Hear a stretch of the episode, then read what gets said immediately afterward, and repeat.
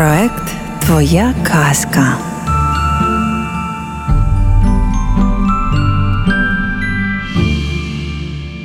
Автор Наталя Вовк, літачок, рятівничок, видавництво Абаба Галамага.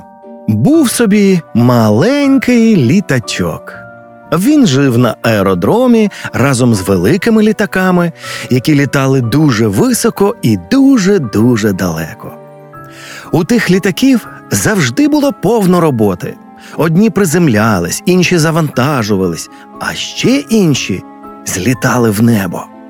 Великі літаки часто глузували з малого. Гей ти, гномику, не плутайся під колесами. Втікай, бо розчавимо як комашку. Літачок швиденько втікав до ангару і забивався у найдальший куток. Там, тихенько схлипуючи, він мріяв про той день, коли стане комусь потрібний.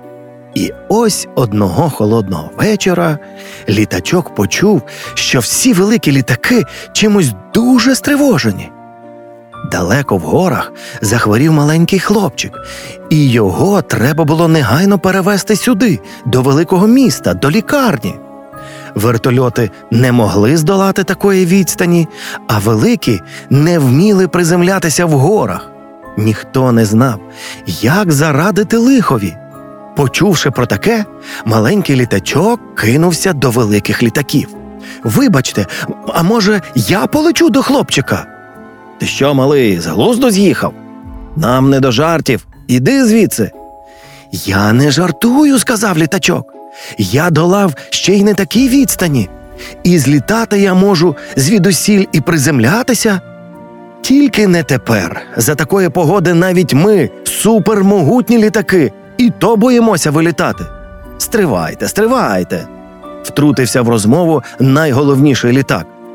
Малий правду каже. Якщо хтось із нас і може полетіти, то це саме він. Літачок полегшено зітхнув. Однак решта літаків недовірливо загукали. Та він не долетить, він упаде на півдорозі. Та літачок уже їх не слухав. Не гаючись, він заправився бензинчиком, запустив двигун і помчав до злітної смуги. Він розганявся дедалі швидше і швидше, і ось його колеса шасі відірвалися від асфальту, і літачок полинув у небо. Ой, ой-ой-ой, тут у небі вітер дув іще дужче, ще норовливіше. Літачок захвилювався, тільки б не збитися з курсу, не впасти, тільки б долетіти. Він напружував усі сили свого двигуна і летів летів і летів, і ось нарешті гори. Жалючі сніжинки засліплювали очі, але він не здавався. Десь там, далеко внизу, люди розчищали сніг і розпалювали багаття, аби літачкові було видно, куди сісти.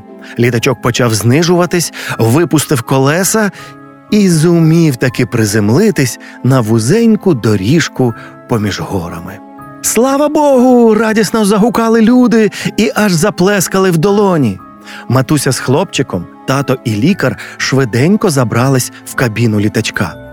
Літачок не встиг навіть хвильку перепочити, а вже треба було знову летіти назад. Він розвернувся, трохи пробіг уперед і знову злетів. Підійматися вгору було ще важче, адже тепер він мав у собі он скільки пасажирів. На щастя, вітер дув літачкові у хвіст, неначе й сам допомагав йому якнайшвидше дістатися додому. На аеродромі їх уже чекали. Щойно літачок торкнувся колесами землі, як до нього під'їхала швидка допомога. Хлопчика негайно перенесли в машину, водій увімкнув сирену, і швидка помчала до лікарні, а маленький літачок знову залишився сам. Проте цього разу його не забули. Великі літаки вишикувались в один ряд, і коли літачок покотився повз них, кожен сказав йому добре слово. Молодець, вибач за недовіру. Ти найсміливіший і найкращий. Ти літачок-рятівничок. Літачок з несподіванки так розчулився, що по скляних його очах побігли непрохані сльози. А рівно за 10 днів хлопчик одужав.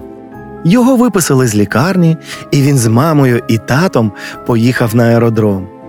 Там вони розшукали літачка, і хлопчик подарував йому найкращу свою наклейку.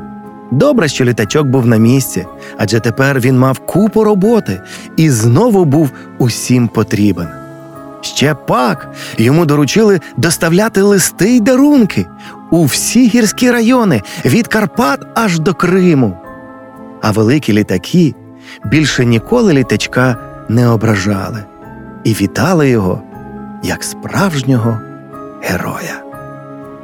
А вдома тато змайстрував хлопчикові іграшкового літачка-рятівничка.